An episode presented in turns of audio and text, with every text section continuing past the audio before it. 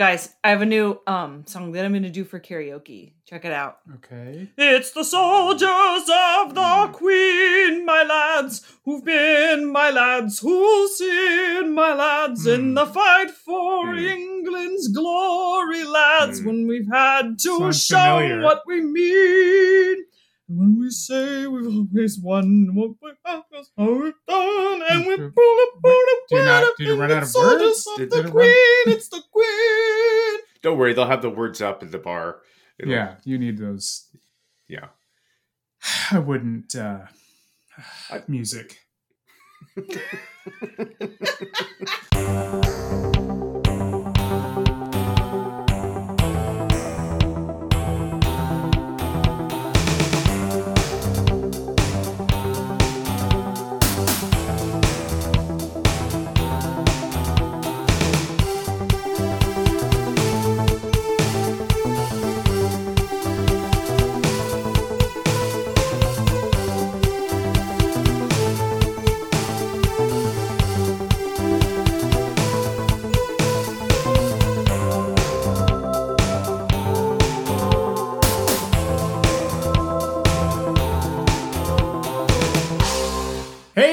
welcome to the New World Pictures podcast, where we're going to talk about every movie, TV show, TV film, foreign film released by New World Pictures. I'm Ryan. With me, as always, is Marc. Is it fair to say that this podcast is about to court martial me? Yes. We're waiting on the decision, but I think you can look forward to it. And Erica. You guys, I saw the American version of this, and like, you can't handle the truth, but it starred a few good men who were really, really good. I really liked it. We're really, really good. That's all you got to know. There's a few of them, Yeah. and they're good. And they're really and good. some of them couldn't handle the truth. Mhm. It is That's true. right. One of them in particular could not handle the truth. Uh, it's appropriate uh, that we talk about this because, of course, we're in the middle of February, where we're talking about all the war films. Just rolls off the tongue. Does, we, we're really talking does. about all the war films released by New World Pictures. And this one is an unusual one that people, I think, in particular, Erica, was surprised that New World released. She's like, Is this nearly New World? She said. Yep. I was like, Uh-huh. No. She's like, What is going on with New World? Mhm. It's a great I was question. like, what happened? Was somebody sad when they picked this? Like, like how did this come up uh, but of course the movie we're talking about this sad film is 1980's breaker morant South Africa, 1901. The British Crown sent an army to fight by the book against Dutch farmers who fought back any is way there, they are they fighting in a battle beyond the stars Yep. It's Oh, funny you because the movie war, has no music. It's a new war for a new century. Lord Kitchener himself recognized the unorthodox nature of this warfare when he formed a special squad to deal with it. They were soldiers, trapped between shifting codes of honor. New orders from Kitchener. No prisoners. The gentleman's war is over. It's wrong, mate. You know it is. I just follow orders. Harry Harbord Morant, Lieutenant Bushveld Carbineers. They've been quite effective, sir. Very effective. We've just arrested three of them for shooting Boer prisoners and a German missionary. This man killed Captain Hunt. He will be executed immediately. They mutilated him. They mutilated him with knives while he was still alive. They were three men pitted against the army for which they fought. We didn't carry military manuals around with us. We were out on the veldt, fighting the Boer, the way This he trailer is really going to make you I'll watch tell you the what whole rule we movie, applied, sir. right? Yeah. We applied Rule 303. We caught them, and we shot them under Rule 303. got him. One man defended them against an empire. Now, these orders were issued, sir. And soldiers like myself and these men here have had to carry them out, however damned reluctantly. Breaker Morant, a tale of honor and injustice. From the director of The Getting of Wisdom. If these three Australians have to be sacrificed to help bring about a peace conference? Small price to pay? I quite agree, sir. Though I doubt the Australians share our enthusiasm. You're a liar! Order! Breaker Morant. Battle beyond the Breaker Morant. That's right. Man, they use that music for everything. Um, man, Money well uh, spent. 1980s Breaker Morant. Brought to you by Fake Freedom Champagne. Fake Freedom Champagne. When you want to trick someone into thinking they've won a court case, you need a bottle or two of Fake Freedom Champagne. Come celebrate your fake freedom because next day the hangover won't be the worst thing that happens to you. That's right. This is directed and co-written by Bruce Beresford, the director of such Academy Award lauded films as Tender Mercies, Crimes of the Heart, and Driving Miss Daisy. But let's not forget also her alibi Oh. Well, you know. with Tom Selleck. I know. yeah, I, I'm letting I'm letting Erica know. Uh, but at the time, uh, I've Ber- never seen her alibi. I don't know. I was in Crimes of the Oh. Heart. Oh, Fun you fact. party. Yes, yes. Yeah. There you go. Um, so, oh, oh, oh, oh. take a page from that old history book. we, we should specify you were in a, the a play. Uh, The play, production, yeah, yes. yeah. And I should Not specify, actual film. and I should specify, all plays don't need to be movies. Just gonna say that up top. Uh, at the time, Beresford was strictly working though in Australia prior to this. In fact, I think this movie actually brings him attention in the United States, and that his next movie is Tender Mercies. But that sounds just- like it's not going to be a lighthearted romp either. None of those sound like you're plugging into a good time. That's what I'm going to say. None of those sound like they're ending well. Tender Mercy, Crimes of the Heart, Her Alibi. her alibi, I think, does end pretty well. Yeah, I don't think know. That's a yeah, happy that ending was- on that one. That's a Yeah, I don't a know. comedy. I don't know. he had directed before this, not as the trailer said, uh, 1977's The Getting of Wisdom. And also, the same year, 1980, he'd also released a movie uh, that he directed called The Club about an Australian rules football club, which was based on a play of the same name, Erica. Speaking of adapting plays, Breaker Morant was adapted from a play of the same name by Kenneth Ross, though. Uh, in uh, listening to uh, Beresford's commentary uh, uh, for this film, he often mentions, like at least twice, that he didn't use much of the play. so, Hmm. he's, so when he was writing it, he didn't use it. He also said another influence was Soccer plays George- are hard. no, yeah, he didn't. Yeah, he used he used the he used the play of the of the club. That's what he used to write Breaker Morant. Act two. There's a lot of offsides. Oh, it's a lot of Man. offsides. Oh man, I So many whistle edits. I know what we do in this part of the court martial. We kick a field goal. this the other influence was George Witton's book that he wrote, Scapegoats of the Empire, Hmm. which Beresford then also said was not much of a book, but it did really help him with the research uh, and knowing a few things that happened Hmm. because he wrote this after he was got out of prison. Um, Can't write a play. Wait, the guy who wrote the play was harsh on the no, book? no, no, no, no. The director, the director, the director co-wrote it, so he got. You know, they, it was originally a play. Easy, Tiger. It's not like this was your ridge idea. You're taking it from this book and plays. It just, just, just, just, just simmer down now.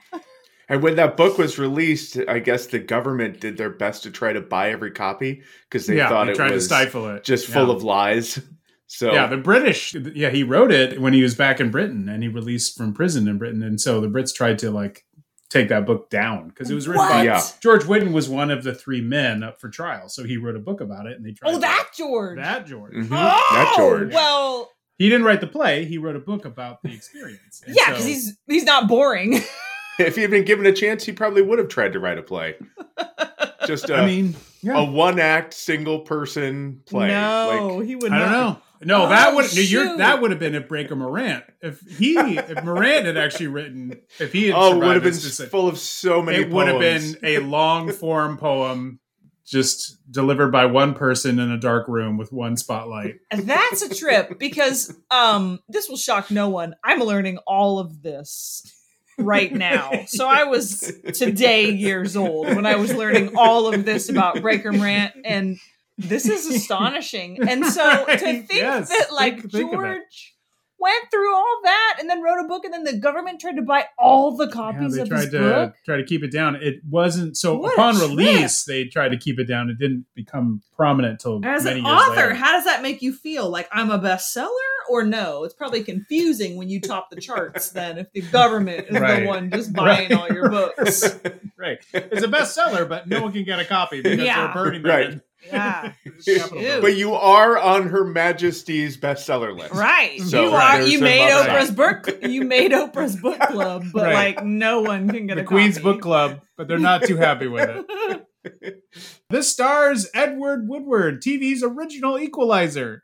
I love the name Edward Woodward. Uh, Edward Woodward. It's wonderful. Uh, Edward prior to this, though, Woodward had appeared in The Wicker Man, the 1974 British thriller, The. Wicker Man. The original Wicker Man, not the one with Nicolas Cage. This is how I learned there's another Wicker Man. this is how I find out. This is gonna During be- Breaker Morant. Holy! I am learning. I feel like a newborn baby. wow, you really are. I am just growing up so much during this episode. I am learning You so really many are. things. You're learning. Holy Um, shit! There's an original Wicker Man. Yeah, there's, Go on. I'm it's a- sorry. Go the, the on. Nicolas Cage one's a remake. Um, what? Yeah. Felt so original. Shit. Okay. Woodward was also in the 1974 British thriller Callan and the TV series at the time, futuristic, called 1990. Mm. Um, Woodward would work again with Beresford in 1990's Mr. Johnson. And Beresford actually really liked Woodward, and, and he thought actually that he even looked a little bit like the real Morant, and that's why he Mm. wanted to cast him Oh, wow. in the role. That's how I'm gonna get roles, guys. They're gonna be like, "Oh, Erica looks like that dude, so let's cast her." This also stars Bryan Brown, later of Cocktail and two FX movies, who had worked with Beresford on the 1978 crime drama Money Movers. In fact, Beresford said that he wrote the part for Brown and had asked him uh, personally to do the role. And on the Blu-ray, um, Brown mentions that he was very disappointed with his mustache. He didn't- I know how that feels. Mm. yeah, Mm. I cannot grow a good mustache, so I am Mm-mm. basically the Bryan Brown of Los Angeles. Oh my god! If I let it go, guys, I could easily be in Breaker Morant in no time. All right, that's all I'm saying. Like, just hold a spot for me when it comes through town and it's a play, because Um, baby can play any of the roles. And I would imagine he was disappointed because he was doing a lot of scenes with Charles Bud Tingwell, who plays Lieutenant Denny. He's the one with the big bushy Mhm. mustache. He was also in Money Movers, so he was also Hmm. familiar to Beresford. John Waters, not that John Waters. That's what I thought. I was like, ooh. I'm oh. like, nope. Though it would have been amazing if John Waters had shown up in this movie. He played uh, Captain Taylor. He was in Beresford's The Getting of Wisdom. And then Lewis Fitzgerald, who plays George Witton, he makes his debut here, gets an introducing credit. He's He- just a little baby in this. That's right. He uh, Beresford explained that Fitzgerald was cast because they couldn't find anybody interested in this role. Well, And, yikes. and Fitzgerald was like, "I really want to do this. I really." He found out about it, and he was like, "I really want to do." it. He's like, "You know what? You got it," because no one else wants this part. But I wonder if it was like nobody else wants this part who looks like Right? Who looks young? A little sweet baby. Right. Like he some- couldn't get the young. Couldn't get the young guys. Were like, eh, they weren't into it. right. Though I had to also say that it sounds much, much better in an Australian accent than the way I just presented it. It sounded very Oh, sweet and kind. Did you want me to read it? Or Oh no! why are you laughing? um, nothing. I'm, I'm not laughing. oh, you're not laughing? Are you crying? Are you crying? a little bit. A little bit. I'm crying. Bryan Brown may have had a shitty mustache, but that didn't stop him from marrying Rachel Ward, who was That's in right. famously Against All Odds, Mm-hmm. which Mhm. had maybe one of the coolest theme songs ever. I mean, oh, what a yes. you know. very true. Very true. big hit, Hit that it! one. Yeah.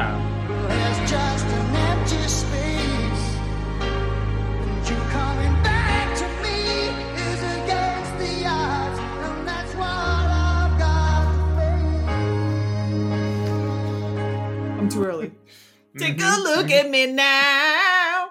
Wow. Right? Yeah, that's where they worked on the Thorn Birds together. That's where they met. Yep. How have I seen the Thorn Birds, but not the original, original Wicker Man? I'm pissed off at myself. I get it now. I get it. Others looking in. I understand. I feel your pain. This is messed up. It tracks though that you've seen the Thorn Birds and missed the Wicker Man. That that Mhm. I mean, Well, the original Wicker Man. I've seen the Nicolas Cage Wicker Man. That one you saw. You don't miss the Nicolas Cage one. I didn't miss that, Marc. Until you brought that up, I didn't even remember there was a Nicolas Cage version of the Wicker Man. I was thinking Oh, there of is. the only the original one. Nope. I've only seen the Nicolas Cage. um, so uh, Lewis Fitzgerald though has he uh, he's continued to act in Australian films, but recently talk about a New World connection. He recently appeared in Ron Howard's movie Thirteen Lives, as well as he's appeared on several episodes of NCIS Sydney. So still at it, Lewis Fitzgerald. Wow. And the point of this story is, and the point of this story is. It always goes twice. Ah. I love it. Sorry, I'm just trying to show a little love to my man Lewis. oh my god. Here's where you can watch Breaker Morant. It is a Oh, is that got- how you say it? yes, Breaker Oh. Morant. Yes. Breaker Morant. No, Breaker Morant. Oh, all right. it's not one word. It's two- Breaker Morant. You don't have to say it so weird. Breaker Morant. Got it. Okay. Was that accent work? Mm-hmm. Yes, it was. That was anti-Erica accent. You can watch us in a pl- in lots of places. Tubi, Max, the Tubi, Tubi. Criterion Channel, Shout TV. Also, we watched it on this Criterion Blu-ray. Shit, it's everywhere. That's right. Where did you watch it, Marc? I watched it on Sling. It was free Ooh. with a couple ads, but still free. There you God, go. where were those ads placed? Feels Feels like anywhere would have been unfortunate. Anywhere it seems like, Yeah. oh no, bad place. Yeah. Now it's time to talk about what this movie is about. Oh, Marc, let's start with you. What is Breaker Morant about? At the end of their tour of duty, three soldiers get a great deal to stay at an all rustic, all inclusive in Australia. But they quickly find out that the price is so low because they have to spend two hours every day listening to a salesperson trying to sell them on a timeshare.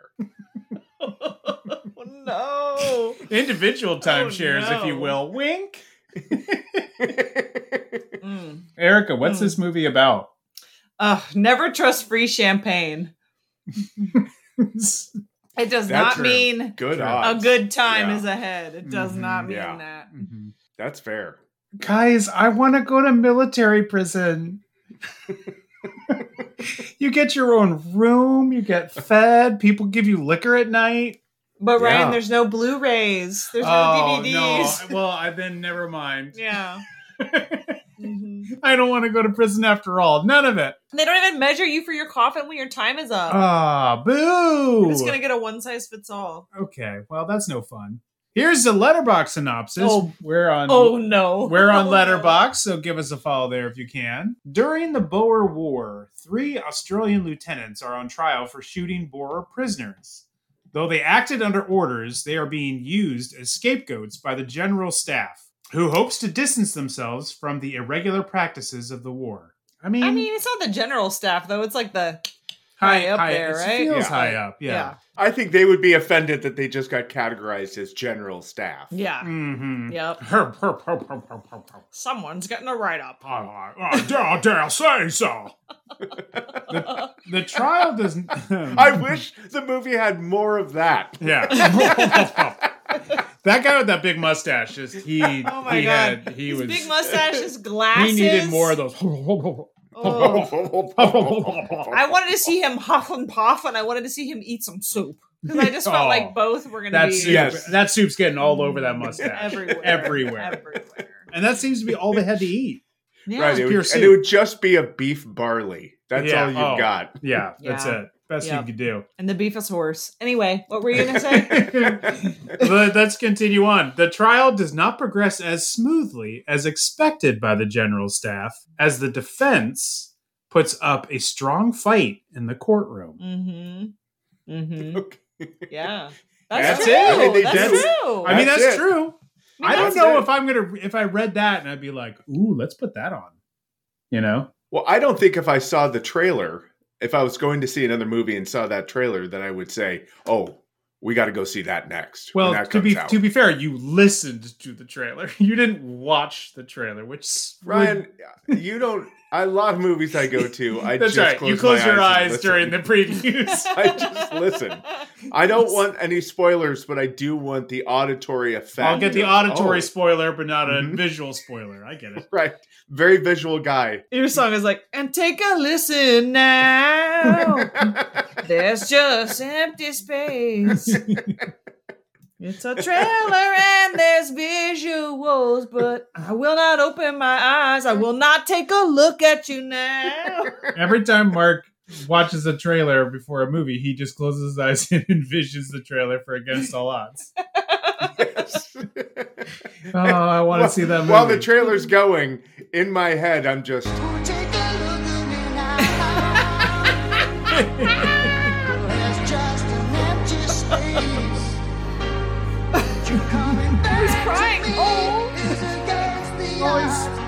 crying real tears.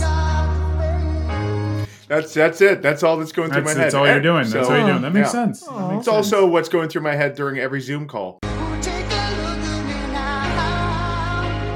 So, spoiler. Uh oh. Oh, oh God! That's what he's doing right now. uh, so, I haven't looked at you guys once. I was wondering. Um, so speaking of this movie, Nah. we saw this movie, Marc. Speaking when of it, nah. Nah, let's not. Nah. We're done. Thanks, everybody. February will continue next week. Uh, Marc, you and I watched this movie when we were kids. What? Yeah. Uh, do you Yep. remember it? I remembered that we'd seen it. I didn't, and I knew In school? No, no, no. At home, our parents showed us. Fun? Yes. You watched this movie as a child for fun? Remember, we grew up in a pseudo British home where any movie that was Not around. pseudo. Our dad is from Scotland. It's not. Not I like they were no, putting I on airs, Right, Like they're but- just Anglophiles. I know, but we grew up in like we love San British Diego- people. the San the San Diego version of Edinburgh. My family's my family my family side's from Germany, but I just like British people so much. Let's have tea, everyone. I mean, so yes, but any any movie that was a war movie that had to do with the Brits in any way, we ended Yeah, up watching. yeah. I mean, that's how we ended up watching movies like Zulu Dawn and sure, yep. We watched What? literally every single Sean Connery movie in the theater. We would Yes. that was a But that Sean was a- Connery movies are fake. This movie is real. I mean, well, so the- he was in some fictionalized versions of real events. And how Oh. dare you say that Outland is not real? It is real. yeah, we just haven't lived it yet. Yes. Um I don't remember watching it though. I know that I'd Okay. seen it, but I don't remember it. yeah, because you blocked it out. This isn't Well- a movie for kids. Nobody's like, kids, pop some popcorn. Well, not eh, well. If you grew up in Marc and I's household, yes, You yes, it watched was. this movie as kids with popcorn? no, Oh, you but would I have mean, no, you would have no. also no, You no, guys no, should have popped also a bottle of champagne. No, Why not? no. we also never had popcorn. So No. that wouldn't have happened anyway. Mm-mm. Oof. Yeah. So I don't. I didn't remember it, and you didn't remember it, and Erica, you had never seen it before this, right? Of course not. And I think part. I know. I, I couldn't. no way. so I think a slight barrier of entry of this uh, movie is the Boer War, which I just don't know anything about. I remember as a Right. kid just being like, I know this is about some conflict, but I don't know what any of that is. And so, can anyone explain to me what the Boer War is? I mean, I have my opinion on what it is, but I don't know if I factually can outline what it is. Hmm. And I think more specifically, this was the second Boer War. It felt It like was, it was just an attack on people who were were trying to just live and have their have their own rights and their own land and and run their own country and Sure. that was not allowed so it was a war against them that's what i took away from my one viewing of this movie as an adult and not a child Sure. Sure. But wasn't it wasn't it really the Dutch that were trying to seek independence? No, the Boers were um, mostly Dutch, but also some French farmers. Right. They had all lived. The territory of South Africa was split up between the Boers and the Brits. So they had all had claim to it. But the British were trying to, had done twice, had basically tried to take over South Africa and make that a British ruled territory. This is, believe me, I was trying to put together history clips. I was trying to like do this whole thing. I don't know. I'm not an expert on this at all. So, but here's what I pieced together watching some stuff on the Blu ray, watching a couple uh, YouTube videos. In fact, I got a lot of this information from a YouTuber called The History Chap. He's a British guy and he goes through it He's- in he's from some San detail. Diego. He's totally pseudo-British. History chap. He just loves British people. Hello, everyone. well, tonight we're going to talk about uh, the Boer War. Yes. The Dutch people. Oh, I wish we had committed to that accent for No. this entire episode. oh my god, it would be our least listened to episode ever. People would turn it off within an. They would turn. They would turn it off earlier than they usually do. no, but you would it would get Andy Kaufman esque. You would be really Right, annoyed, right, but then true. you'd find the zen. You of ride it this and kind of wave, get it. being like, "What is happening?" yeah and then i would speak with a british accent and everyone's ears would just melt off The this is indeed the second Anglo-Boer War, which is from 1899 to 1902. But uh, yeah, so in between the two Boer Wars, here's what really set it all off. Guess what they discovered in Boer territory? Um, gold, Gold. diamonds, diamonds, gold, gold. Diamonds Yep. were already a part of it, but gold Okay. was discovered in uh, Boer territory. And of course, British people were like, well, we pay taxes here and we live here too. We want to be in control of that. So, and they weren't the only ones either. They other people as well all wanted in on that Sweet, sweet gold. sweet, sweet gold. So that's what really sort of initiated this conflict. And the fact that the British thought we would just take these guys down, we'll we'll take them out, no problem. But it turned out that the Boers had the advantage because they knew the territory. They didn't need Right. shoot, uh, food shipped into them. They didn't need, you know, they needed horses and food, and everything had to be shipped over into South Africa. And they brought in Australians because Australians were such good shots because they were hunters because they Hmm. were often shooting. So they were they were often brought in because of their ability to shoot from far distances. Comes in handy in this movie.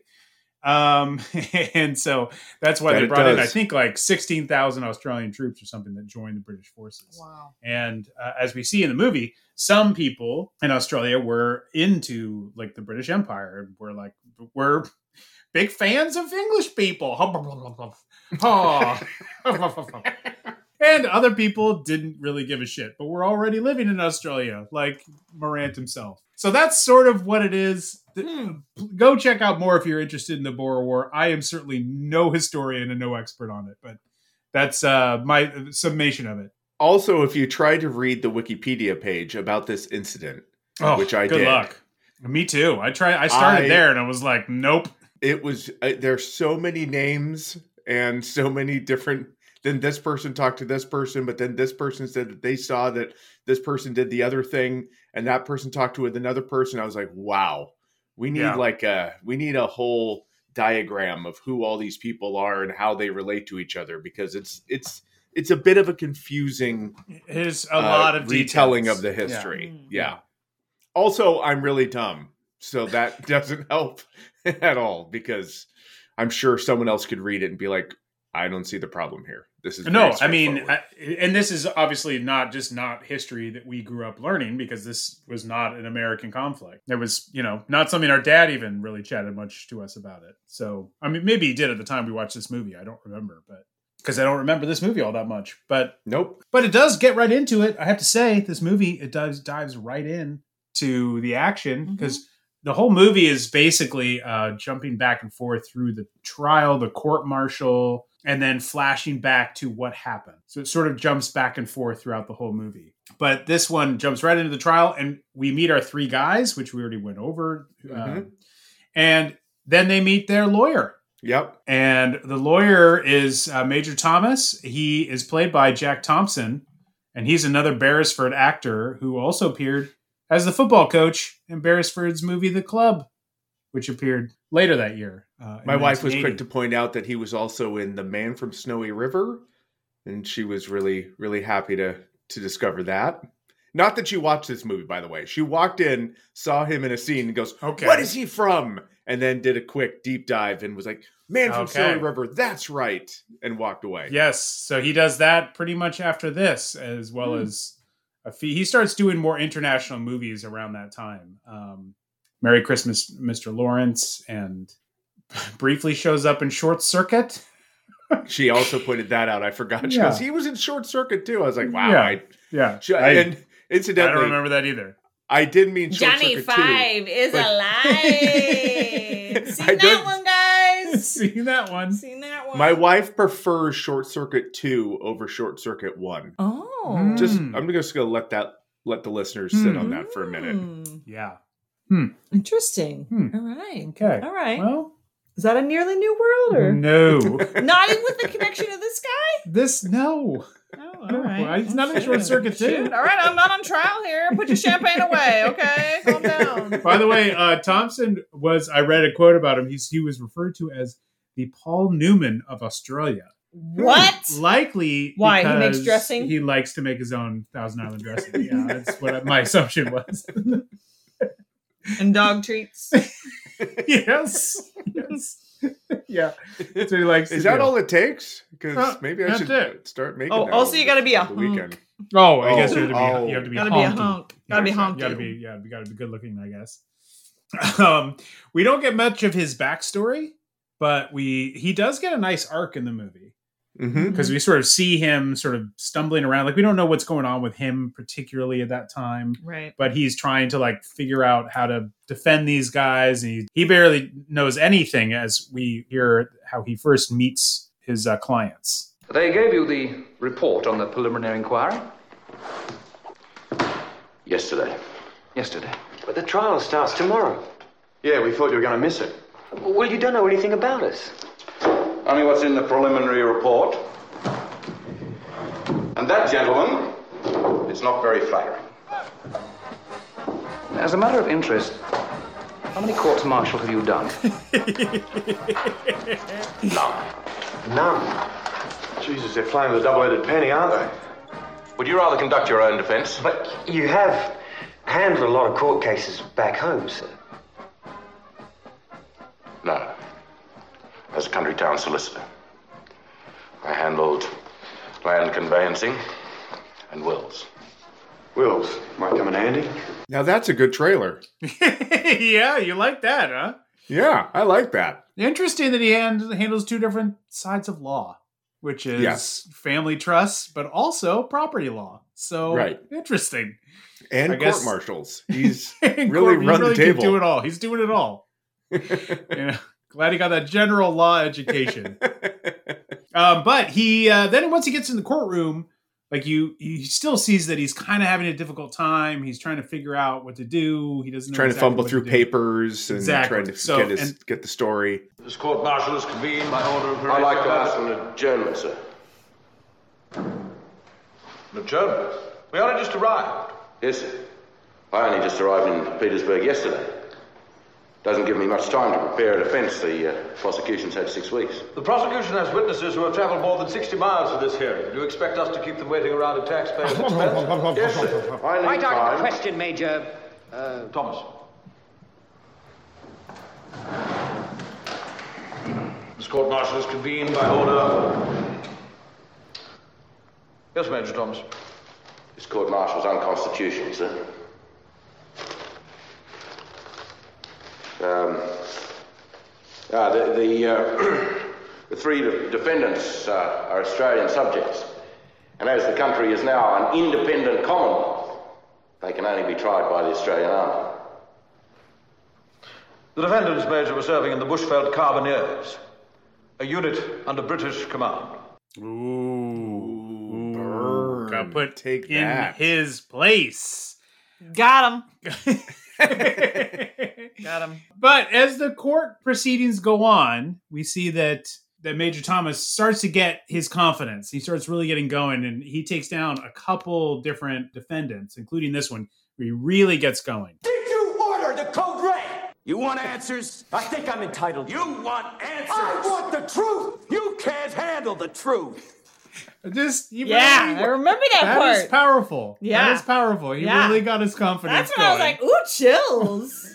Ooh. When Yeah, you really- gain confidence as a trial lawyer, Mm. you also shed whatever native accent you right, were raised your with. accent kind of goes away. It goes When you away get because angry. you right, and you become part of the court. your accent flattens to a Mhm. more American sounding accent Mhm. as Right, you right. just get into the law, as do the, the people you're questioning. They they also they also lose their Yeah. It's like we all just sort of lose accents. You know, Yeah, it's, yeah. it's the intensity of the law It's what makes you a good lawyer. is Yeah. when you can do that. when you can you can jump from accent to accent. Erica, you should be a lawyer. Oh, thanks. I don't know. I think I'm like too cute to be a lawyer. You know what I mean? I don't know. Are you the Paul Newman of Australia? Yeah. Do you make Newman. your wait? Do you make your own thousand I'm the Paul Newman of North Hollywood. That's for sure. Um, so the trial sort of goes back and forth, but what I think really split what splits this up because Erica was even wondering at some point when we were watching this, she was like, "Is there any action to this? Does this all take place in the courtroom?" Yeah. Baby was getting a little bored. Because she was like, "I thought this was Feb War. Yeah. war Where's area. the war? Where's the war? Not every war movies have a lot of action. Some of them are just very oh, long court well, cases. I wish that would have been presented We're when we really were learning- talking about what months we were going to do. I wouldn't have supported this so strongly. We are Hey, learning. I- Are you you- telling me, Corporal Marc, that when you presented February, you withheld information about what the war movies would be about? hey, we've Well- at least we've at least gone away from war reporting. So I was Oh. about to say, I don't think I did suitable enough research with my selections because we got two about war reporting and one about war court case. Not one yet about the action of war. Well, we get into a scene of war because Yes. the Boers do attack Mhm. the military compound where they are Mhm. having the court martial, which is interesting because then it is something that really truly happened. And they did, Morant and the other men, they did have to fight and help protect the compound. And what's really interesting, a scene before before this, very early on when Major Thomas shows up, he goes and has dinner with some of the other the upper brass Right. and they're Right. entertaining these two Dutch women, and they have this Dutch guy come in and sing a song. And I'm wondering if you guys noticed the song is a Dutch song, which is called Sarie Marais, which is actually a protest song of the Boers that he sings in front of them. And if you notice, one of the women, the Dutch women that's there, is trying to flirt and mess Yep. around with one of the guards. And that same guy who came in to sing the song in front of the British military, he is the guy who is fighting amongst those Boers that fight the compound. So they basically came in, sang a song of revolution because you you really, if you rewatch the scene, he Mm. sings it and looks. He as soon as he walks in the room and they say, "Oh, we have a Dutch gentleman who's going to sing for us," and he looks right at her and she just looks down at her at the table. So Completely missed that. So yeah, the it. whole song was was a it's a song of revolution, and it happens right in front of the military. In the meantime, this refined looking fellow is an ex opponent of ours who has wisely signed the non competence pledge. They say he has a fine voice, only speaks Dutch though. So, Mr. Baxter and the ladies will have to tell us what it's all about. Not not that we're on final questions, but since you brought up the singer, the question I had is do you think after he finished that song that he took requests? Hmm. Hmm. After that, he was like, "Take a look at me now." There's just an empty space. He got real into it. He did it like torch song style. got real into it. Yeah.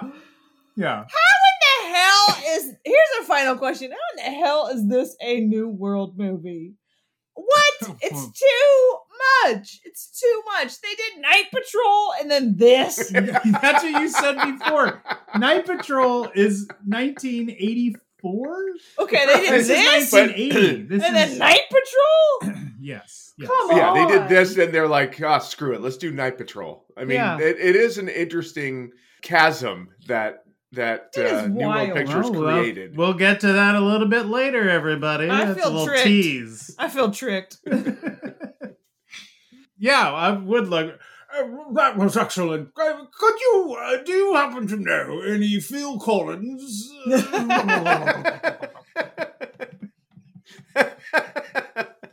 if Phil Collins was around in 1901, but you know, right. He right. was. He was. He's Ah. immortal. But you, Erica, you brought up really quickly, though, speaking about the the difference between this and Night Patrol, that this one is There's a subtle, just subtle differences. A couple it's, it's differences. not too, not too big. This but- one is 100% on Rotten Tomatoes, according to the critic Yeah. score. And if you look at the Mhm. audience score, it's 91%. I did a Wait, Night Patrol? No, not Night Patrol, right? I did a okay. cursory search of some of the other movies that we have talked about. Some of the ones that Oh. we've liked, Oh, just to see how this compares. And oh no. I don't This- feel good about this. this is the highest rated of any movie that we have talked about on this podcast. Even So Saint Jack? Here's a, here's just a little quick oh, okay, selection, and I looked up Saint Jack. Saint I don't Jack mean to is- interrupt, but you said that we liked. I'm sorry. Do you mean the royal we, like you and British Ryan, or do you? Am I included? in Pseudo that? British Ryan. I didn't. I didn't grow up British, so I don't. No, what I'm Go saying fast. is, mo- I, I, I looked up some Faux of the British, as Marc said. Faux British. Some of the other movies that we've talked about that we have liked to compare it. So, for example, you brought up Saint Jack. Saint Jack is 72% critics That's some rating. bullshit. and You're a liar. 76 You're a liar. 76%. You're a liar! You're a liar. You're a liar! You're a liar. You'll take your seats. Heathers 94% You're a critics liar. rating, Oh, okay. 83% audience rating. Wow. One other quick one Creepshow 2, Don't. My heart can't take it. No. 29% Oh. critics rating, 41% Well, Creepshow. Guess what? You're all wrong, and you're all going to jail. The only movie Creepshow two that low. the only movie Social that jail. we talked about that came close to this one Wow. with a 100% critics rating and an 83% audience rating. So not quite as good, but close is Cockfighter. Wow. I quit tonight. Wow. this is my last night on this podcast because it's I can't handle the truth. I can't handle it. It's I al- can't handle the truth. It's almost as if these uh, Rotten Tomato scores are complete bullshit and don't and don't fucking mean anything. No, I agree with you there. I just thought yeah. when I saw that was 100%, I was like, wait, is there any other movie that we've talked about that was 100%? And it's I mean, in my heart, Cockfighter. yes. Cockfighter. Cockfighter, Hmm. Yes. for sake. Mm. Oh my god. Ah, a lot of people like Cockfighter. everybody. Uh, Evidently. People I like Breaker Morant, like Cockfighter. And for those people also hate not Erica. a terrible movie though. You were like making talking about it like it is a crap movie. First of all, you liked Night Patrol, so to bring up your example, Yes, you did. enjoyed Night Patrol. now you're like, wait, they put out Night Patrol, now they're putting out Breaker Morant. What That's, the heck? No, I You mean that, liked Night I did like Night Patrol. I mean that like for me, I was like, oh, this is gonna be fun. Like 18 again, and Heathers and Night Patrol and break 'em around. Like what screech? It's like, whoa. Well, we are we're not watching these in order. For one, Right. this was Right. this was released years before. Now, for context, though, it is being released the same year as something like Battle Beyond the Stars, so it is sort of an odd. The the slate is definitely vast. Yes. For every cover girl, there's going to be a whispers and cries. You just know that there's a yin to the yang every time. And that has a lot. Whispers and Cries has a lot to do with why this is was part of New World Slate. That's, I mean, sort. I mean, the idea of it, not the movie itself. Erica is just Erica beside just- herself. She is oh. she's Oh. removed herself from the Oh, podcast. If Only she could have watched Whispers and Cries, thinking of Against All Odds the entire time. I should have. if only, if oh. only she had done. I wish I could just make you turn around. Turn around and see me cry. Let's get into things we loved and things we hated.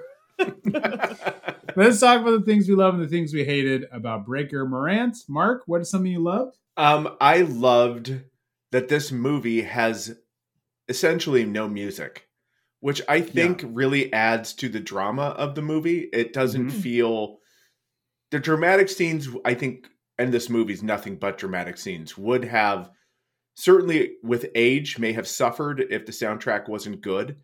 And Mm, the fact mm. that they don't have a soundtrack, in fact, they only cut to scenes of a band that's playing like in the, The town military square band, yeah. the military band and i think that's just a way to break up like some of the drama and kind of give it a little bit of a, a, a light moment or a little musical moment but i liked that they did that that that was the little musical interludes you would get but during all the dramatic scenes the scenes when morant is writing his poems all of these things which would typically have a set a like a score under it Right, right. they don't have any of that and i well, really the ending, the last, liked the final monologue from Major Thomas, which is excellent. yeah No music behind it. That would absolutely be a moment where you would have music. Eh, and. Absolutely. And I, I really liked it. I thought it made it more effective to not have any music. I agree. Erica, what's the Erica? Erica, welcome back. Um, uh, what did you love about Breaker Moran? I guess that it just started in a timely manner and ended in a timely manner. it is not that bad of a movie. If you didn't, I No. understand you didn't love it, but Not all plays need to be movies. but it's barely the play. They changed a lot of the movie. It's not the. I don't know. Then why did I see so much blocking? so many acts. Okay, then let so me many ask this. monologues. Let's frame this up correctly, though. If you had to watch Breaker Morant or A Little Night Music, which one are you going to choose? Uh, little night music, 100% of the Oh. time. Wow. Love takes time. Wow. It's a musical, Marc. Oh. It's going to draw me in. It's too. It's terrible much. musical. It's, it's you should have paired. this. It's you should have this paired that with something else. now, which one Ah. of these am I watching? Cries and whispers or this? Eek, probably this. So you know. Sure, sure. But Right, Ryan, what's something you loved? I love the script. Uh, this is uh, some incredible lines in it. Lots of incredible lines, including one that Eric and I cannot stop quoting, which is, You're a liar. well, Oh. there's that. well, there is a quote that Erica always wants, which is this clip. I've seen it. yes. Which is what Erica tells me anytime I bring up a movie that she's already watched. Yep, I've seen She'll it. say, "I've seen it." I've seen it. So when he, so when he said that, she lost her mind. Yep, that's true. I did. I did. Uh, but there's a quote that Bryan Brown says in the movie, which he says he's talking about some of the women that he had affairs with, and he says uh, Well, they say a slice off a cut loaf's never missed. Erica was like, "What?" no, I think you were saying what because we had to rewind it because it's hard to understand. But it, No, but I understood it. I was just like, Damn, Wow. like it that is has- a deep cut. a, a slice off a cut loaf's never missed. I that is just I think a lot of that has to do with the fact that Bruce Beresford is not just a good director, but he's a great writer and he always had a hand in his scripts and always worked very hard to work on the scripts for his movies. And and the script of this is just terrific. It is filled with some great stuff. He he even mentions in the commentary that last monologue that Major Thomas does in the courtroom, everybody thought would, oh, that must be from the play. And he said, it is not from the play. he wrote it, and it is not at all from the play. And the playwright was like, "Oh." He was like! Don't tell everyone that. No, you They'll son never of a come to bitch. see my play now. It's so hard to sell tickets. You. They were contacting Samuel French to try to get the rights to Oh, put it up in their high fudge. school. You son of a bitch! You're a fucking cut loaf. Sliced loaf. But that's what I loved. It's a great script. Um, great exchanges and a lot of that I loved. It. yeah. And a, slices, a lot of slices up a cut loaf that aren't missed. But anyway, let's switch to things we hated. Marc, what is something you hated? Honestly, I don't have. I, it's hard to find something that I hated in this movie. Ah, I oh really, boy, here we really go. liked It's perfect. 100% I- score. I was Agree. into it from start Uh-huh. to finish. I liked. Sorry, it's not things we liked, but I liked that it just it starts and you're already into it, and you're like, Yeah. oh, I know, I already not said a that, bunch Marc. of preamble. Yeah.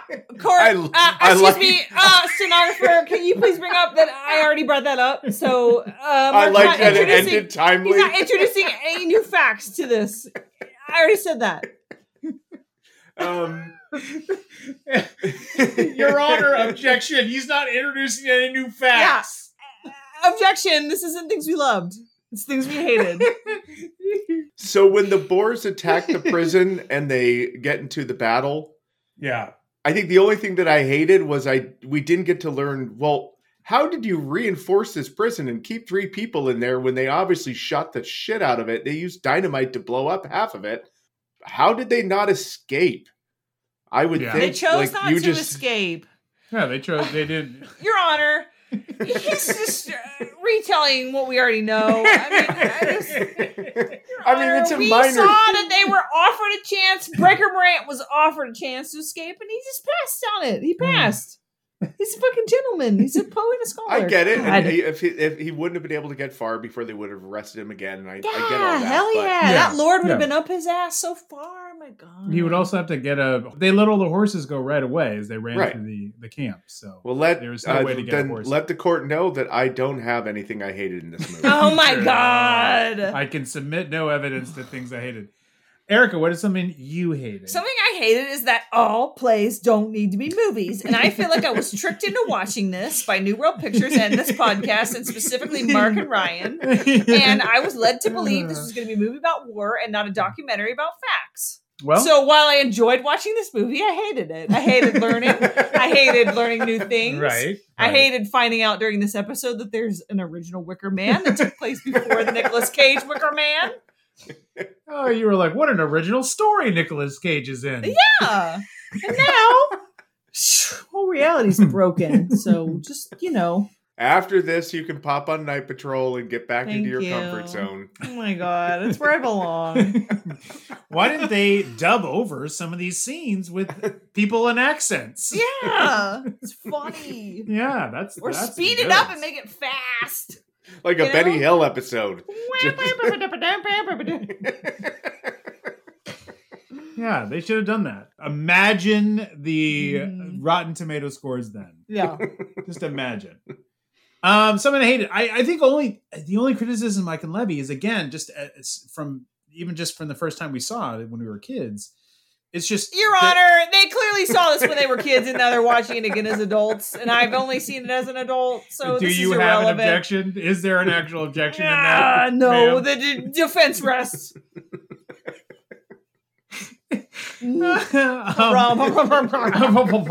I'd like to hear some actual objection from you. Harum. um, it's just it's just the Boer War situation is a little dense. They had, he, of course, he was told to put that front card up, which sort of explains a little bit of the war to, Mhm. to start. But it and and look, there's no way to explain it that makes sense when you are coming at it cold as an American audience would. That said, it speaks to how good the movie is that it's as compelling as it is without you really understanding the intricacies of the war. Right. Um, Right. In trying to learn more about the war and then watching the movie several times for this episode, it was like I was picking up more and more of it because also it's very subtle and it's very like, and the fact that the timeline goes back and forth and back and forth. You're kind of picking up things as you go, but you have to pay attention. As Eric has told me, Your we Honor, he's we- talking about the Boer War, but I am bored listening to this. Can, is there anything you can do, Your Honor? I mean, has he said anything he hated? It sounds like he's saying things he loved, and we're in things we hated, Your Honor. yeah, get to the point, sir. Um, so uh, he's like half drunk. So yeah, so I mean, I just think that that, that part of it is a little hard because it's it, it I, you're a little lost. I think a little bit at times because you don't understand what's happening. Your But- Honor, I was never lost. I just want to say that I was fully found. At, at certain All, times, all you've got to know in this movie is There's a lot of shit going down that you don't know about. so true. So that That's right. lesson comes up again That's and right. again. That's right. And it's a tough subject matter in hindsight for a commercial film. It was a very tough subject matter to be a commercial film in hindsight. Yeah. I mean, were people flocking to the cinema to see this? I don't know. In Australia, definitely, and we'll Oh, get I to bet. how it Yeah. went fared in the U.S. Um, uh, favorite scene, Marc. What was your favorite scene? I really liked the scene in which uh, their uh, sentence is delivered. It's done with, I mean, you get to really see the character of all three. I mean, I know like the third one that you don't see his sentence being delivered, Sure, but you get to sure. see the expression on his face after the, the sentence Bryan was delivered Brown to him. He, yeah, And each one of them, they have a very distinct way of taking that news Mm-hmm. that is very much in character with what you've seen the entire movie. And I think, you know, having Breaker Morant get his sentence and still doing a salute, still like, I'm still a military person at heart. I'm going to take this with as much honor as a military person should take this kind of sentence. I just found it incredibly impactful the way that Mhm. they del- that they took their time broke it up into three different sentences so you could really understand how these characters are going to handle this really uh, incredibly dire news. yeah. Even Erica looked over at me with mouth agape, like, "What is going to happen?" And I don't think you even knew at that point in time that this was actually based on real events. No, I did not.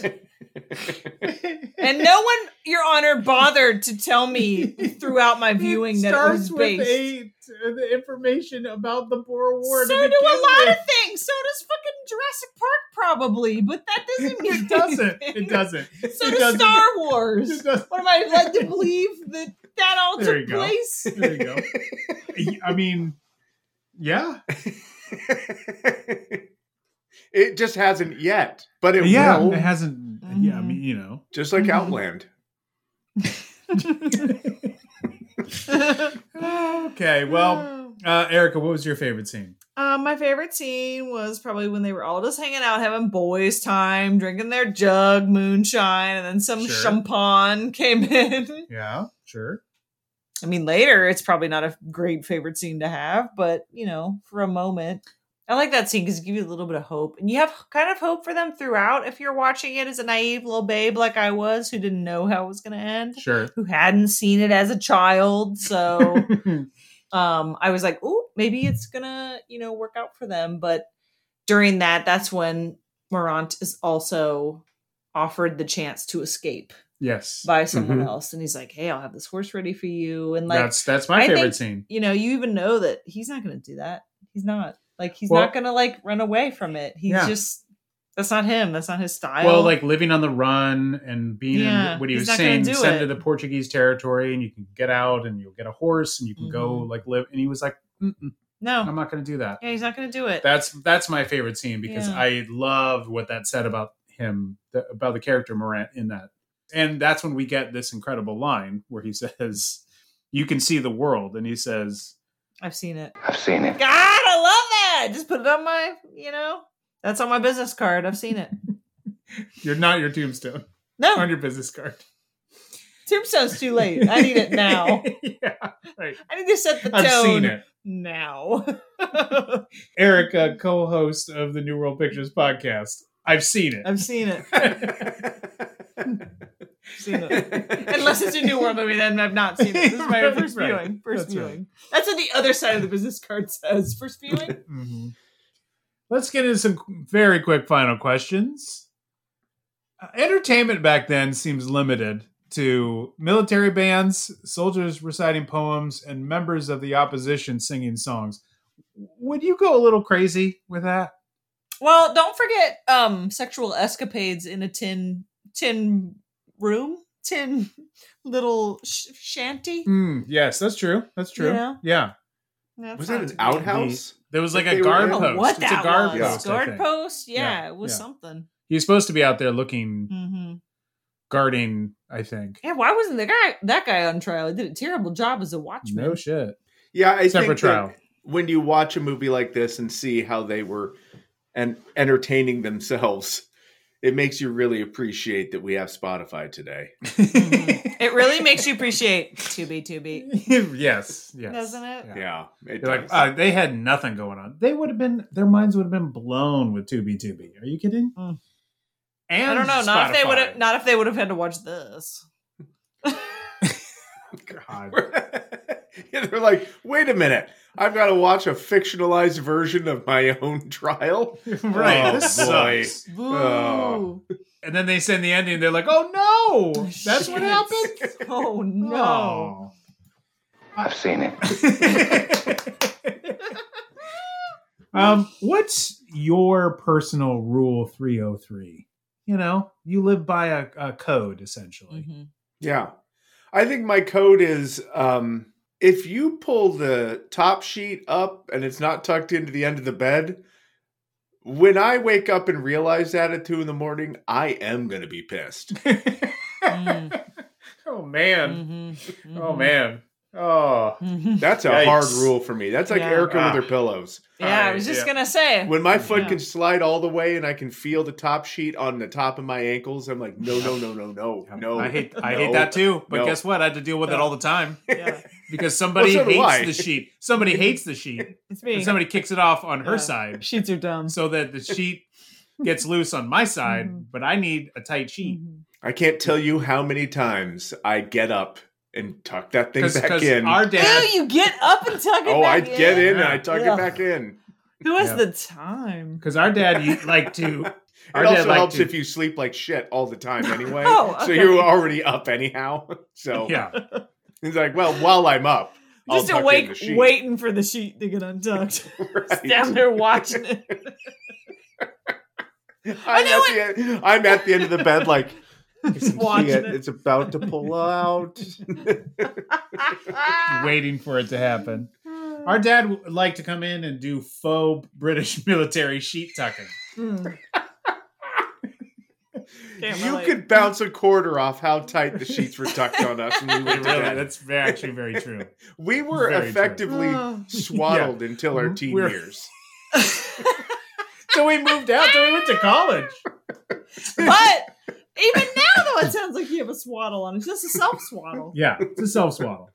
Yeah, my three hundred three. I guess is my pillow. Then don't touch it. Touch That's it and your die. rule? That's yeah, your rule? touch it and die. That's your Basically, rule? or Okay. just touch it and then just please wash the pillowcase because you touched it. Ryan, what is yours? What's yours? What's mine? Oh, that's a good Return question. the uh, DVDs back to their appropriate case. That's you. one. Thank Trust. Oh, that's me. a big one. Trust me, that's Yeah. one of them. Uh, the Yep. movies are organized alphabetically. Okay, so let's Yep. no, them and then it's alphabetically, and then there's genres. Come on, he's Yeah. being well, modest. yes, Yes. there are some.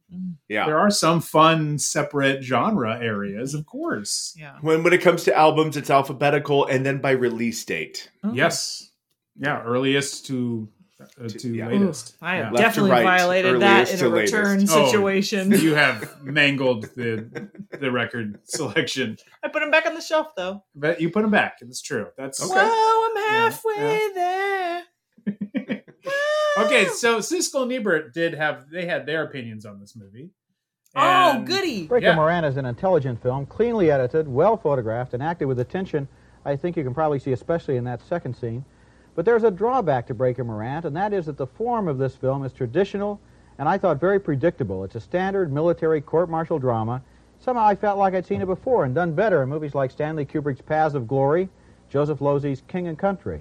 So Breaker Morant is a good movie, but it's not in the same league with those movies, and I can't quite recommend it. I'm sorry, he said the past was predictable. Okay, joke's on you, Ebert. This was a real story. okay, okay, okay. Joke's on you, E. Okay, okay, good. I, I always thought you were going to race to his uh, to his side. I did want to point out he brought up Joseph a Joseph Losey movie, who is Yep, the director did. of Steaming. So just just wanted just to caution you. Just I'm to- not not on his side. I'm just saying saying that it's predictable ending. Right, okay, right. yeah. It's like So uh, was Titanic, honey. thought we were gonna do something. I knew exactly how JFK was gonna end. Yeah, yeah. All right, so that's that's G, that's Roger Ebert. Here's Siskel's response. Oh, so Gene let's- Siskel, come on, help me out here, buddy. And Mark's Quite favorite. recommended. Well, I can. I think the film is not standard at all. I thought that it did something special. I've seen a lot of um, uh, films set in courtrooms mm-hmm. where the whole thing is about the gimmicks and the tricks of courtroom work, the mm-hmm. legal profession. Mm-hmm. This film, I thought, stayed on the subject of ideas. The whole idea of military men being accused in a wartime situation of following their orders of their leaders too explicitly, and then the top guys to get off the hook later stick it to the to the underlings. So, and I thought that was a fascinating idea. I don't think it's the greatest film in the world, but I think it's a lot better than you're giving it credit. I guess I'm a, S- I'm, I'm a Siskel. That's, You're I- a- that's you're what we a You learned are Siskel guy. We know this. We know this. We know this about you. That's not predictable. That's just history. We know this. Erica, which one would you side with? Ebe. I mean, Ebe, for okay. sure. You would, Ebe. okay, I'm I'm I'm with Siskel on this one. Ebe, other than I'm saying it's predictable, because it's like, I mean, it wasn't predictable for me. I've never seen it. And he tried to be like, I've seen it. And I was like, as a kid or as an adult, like, Right. clarify, because there's a difference. And some people have seen both. Um, but I didn't think it was predictable because I watched it as a nubile young Yes. viewer and I was shocked at the ending Mhm. because I knew nothing. So Which all really happened from down from them holding hands out to the chairs to the that was real too. Not not want, wanting to wear the um not wanting Uh, to wear the uh, the blindfolds. the blindfold to saying that they were both pagans. Yep. And the the quote that's on the Yeah. tombstone is is uh, it was indeed what he chose. And uh, the the thing he tells the men said uh, shoot straight and all that. Don't was- make a mess of it. Don't make a mess of it. That's a quote. That was badass. As as far as final words Right? go, like, Don't make a mess of it. Like yeah, that Wow. was that was Wow. something. Yeah, way to get in the head of the people who were about to just like, kill you. That's your final thought, not like you know. Which This again is on you. spoke to him in that whole final Yeah, scene when they were like, "I can get you out of this." He could have gotten out. I mean, I don't He know if that's a drama, if that's just an invention, or if that truly Mhm. happened. But like the fact that he was like, "Nope, I've I've lived a life." I've seen it. I I I, I dug it. I, I liked it a lot. I'm with Siskel on this one. All right, get into some research here real quick. This was shot by Donald uh, McAlpine, who also filmed the Harrison Ford Jack Ryan movies, No Predator, and also Career Opportunities, amongst many many other movies. Wow. Yeah, then he went from so a lot of people went from this movie and found success in the states, from the cast to the crew and everyone else. It's released in March 1980 in Australia, around Mayish of that year, around when they had Cannes. It played at Cannes, and that is where Jack Thompson, who played the lawyer, he won an award for um, Best lawyer. best supporting actor, best lawyer in a movie. They Best get lawyer very in a movie on. goes. Yeah. They make up But their to- own. They're like the worldies. They just make Yeah. up their own. They're like the But to be fair, Eye of the Eagle was also shown at Cannes. Yeah, so, that's right. I mean- so, yes, he won Best Supporting Actor. Um, As Cannes is, I believe, where New World first comes across this movie. And uh, in the Sydney Morning Herald in May 24th, 1980, they have a story that says Breaker Morant sold to US. Sold to New World Pictures, Roger Corman, and also the other company that releases this as well in the US and Canada is Quartet Films Incorporated. Now, who are Quartet Films Incorporated? I don't really know. They don't have a whole long list of films that they released, but apparently, according to this article, it says both companies are regarded as leaders in the release of international movies in the US and Canada. Okay. All right. Take your word for it on that one. yeah. Well, okay. It's also not the only film that Corman got from this particular Cannes Film Festival. In fact, he had announced in a Newsday article I found in August 1980, not only was he releasing Breaker Morant, but also My Uncle from America, or as it is released by New World Pictures, My American Uncle. also, it says, Corman has bids on Fellini's newest City of Women and Truffaut's Last Metro, which turns out he didn't release. So clearly his Hmm. bids were a little low. Mm-hmm. But nearly New Worlds. Yeah. Uh, Don't so worry, we go. got last plane out, me Moors, so we're good. we can't get last Metro too. It's too much. It does get much. released in the US, and guess who loves it? John Travolta. What? yeah. John Travolta came out, and this got in so many articles that I found where he says, quote, that movie showed that someone really cared. Wait, was he actually like that movie showed that uh that movie showed that someone really cared. With a budget of two million, it is unbelievable. I was inspired by it. To put it bluntly, I've been devastated by Breaker Morant. I started to go into Christopher Walken. Anyway, uh, yeah, he loved it. Um, there's also a critic at the Cincinnati Enquirer Uh oh. who loved it too. Oh boy. Yeah, he said Breaker Morant deserves all the praise it has been getting. Yeah, getting. but he also called it. Breaker Mo- Break- Breaker Mo Rant. Breaker Mo Rant. or Breaker I like Morant. that Breaker Morant. I like that Breaker Morant. I like that Breaker Morant. That deserves all the credit. He was- all the credit for he that was Breaker just Morant. sitting there having some skyline chili, Yeah. just eating, Yeah, watch his Breaker just Morant. making his Breaker Morant. he starts one of his sentences whilst on dangerous duty fighting against hit and run Boer commandos in northern Transvaal, South Africa. I mean, who is this? Tom McElfresh. No. M- McElfresh. Mm-mm. This is fake. This is a plant. This is Ebert. And what's the other one who liked it? It's Siskel. Gene Siskel. Siskel. Under a pseudonym. Yeah, a This pseudonym. is his Pen pseudonym. name. Sure, Macklefresh from Cincinnati. We we're on to you, Sisk. Now, according to uh, Beresford, he he always says this film was not a financial success. He was like, ah. In fact, he he says, "quote It opened and closed in America in less than a week." Uh, he's obviously being fairly facetious or cheeky, but it did really it did not. Um, in fact, it opens around Christmas time, so this could have been a Christmas movie. Merry Christmas, opens around, everyone. opens around Christmas time and and just in Los Angeles and New York, so that it would probably be available for uh, Oscar season Oh yeah. But it would continue to open around the US like into like summer of 1981 it was just like traveling around as new world usually would do. But it got around. Of course uh, it, it also won it was nominated for academy awards. It didn't win anything. It didn't win a american academy award. It won 10 australian academy awards. Wow. But it was up for best adapted screenplay for the year of 1980 uh, however, New New World said this was quite the success. Uh, an article from the Sydney Morning Herald quote: "It's the most successful film in New York at the moment. It's also probably the best film going, according to Mr. Steve Fagan, the New York area manager for the film's distributor, New World.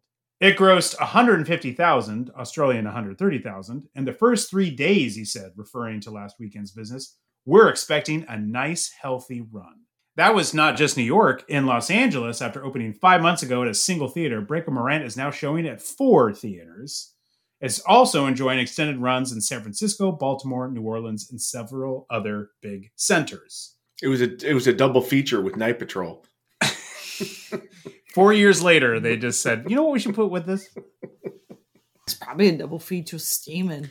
So it's picked up by New World because now the reason why it relates to Whispers and Cries is because again, as we talked about in that episode, we have just started to dip into all of the foreign films Mhm. that New World releases. As a matter of fact, at the time of Cannes, when he's picking this movie up and My American Uncle, at the time, New World is releasing Tin Drum, which is a German drama. Uh, that movie was doing very well for New World because New World had made their movies for largely a drive-in market, though that would have to sort of change into the 1980s as drive-ins were not quite as successful as they were in the 1970s. So they would fill their gaps, particularly the winter schedule, with foreign films. So that is what we learned in Whispers and Cries because that was one of the first foreign acquisitions. Can you imagine you roll into a drive-in and you're like, come on, baby, we're at the drive-in. Like, yeah, let's get hot and heavy. And the whispers and cries plays, and you're like, shit, shit, shit, shit. Don't worry, it's gonna get better. It's gonna get better. And then this plays. Game over. You are not getting laid tonight. nope. Sorry. So that is why this movie. Good is- eye, mate. Going to sleep alone. I wish I could just make you turn around. Turn around And that's it. No, it's not. It's not even the beginning, Your Honor. It's not even the beginning. This is a lie. I You're a believe this is liar. the end of the trial. You're a liar. The trial is over, madam. You're a liar. The trial is over, madam. It's a liar. This is only the beginning. Now, I'm afraid that is it for this episode. We hope you enjoyed us talking about Breaker Morant. Breaker rant. Breaker Morant. We hope you enjoyed this episode. If you want to listen to any of our other episodes, you can go to our website, newworldpicturespodcast.com, and you can find all our episodes, our t-shirts. Buy a t-shirt. We have a bunch of new designs we're going to be releasing this year as well. We're very excited about them. Er- Erica. And, um, and not all plays should be movies. So please check that out. Uh, we don't have a Patreon, so buy a t-shirt. Help us out. Buy a t-shirt. Help you out by looking cool as fuck. and we'll see. We've got one more episode of February to go, so we hope you'll stick around for that one next week. And we'll see you next time on the New World Pictures podcast. Bye, everybody. I've seen it.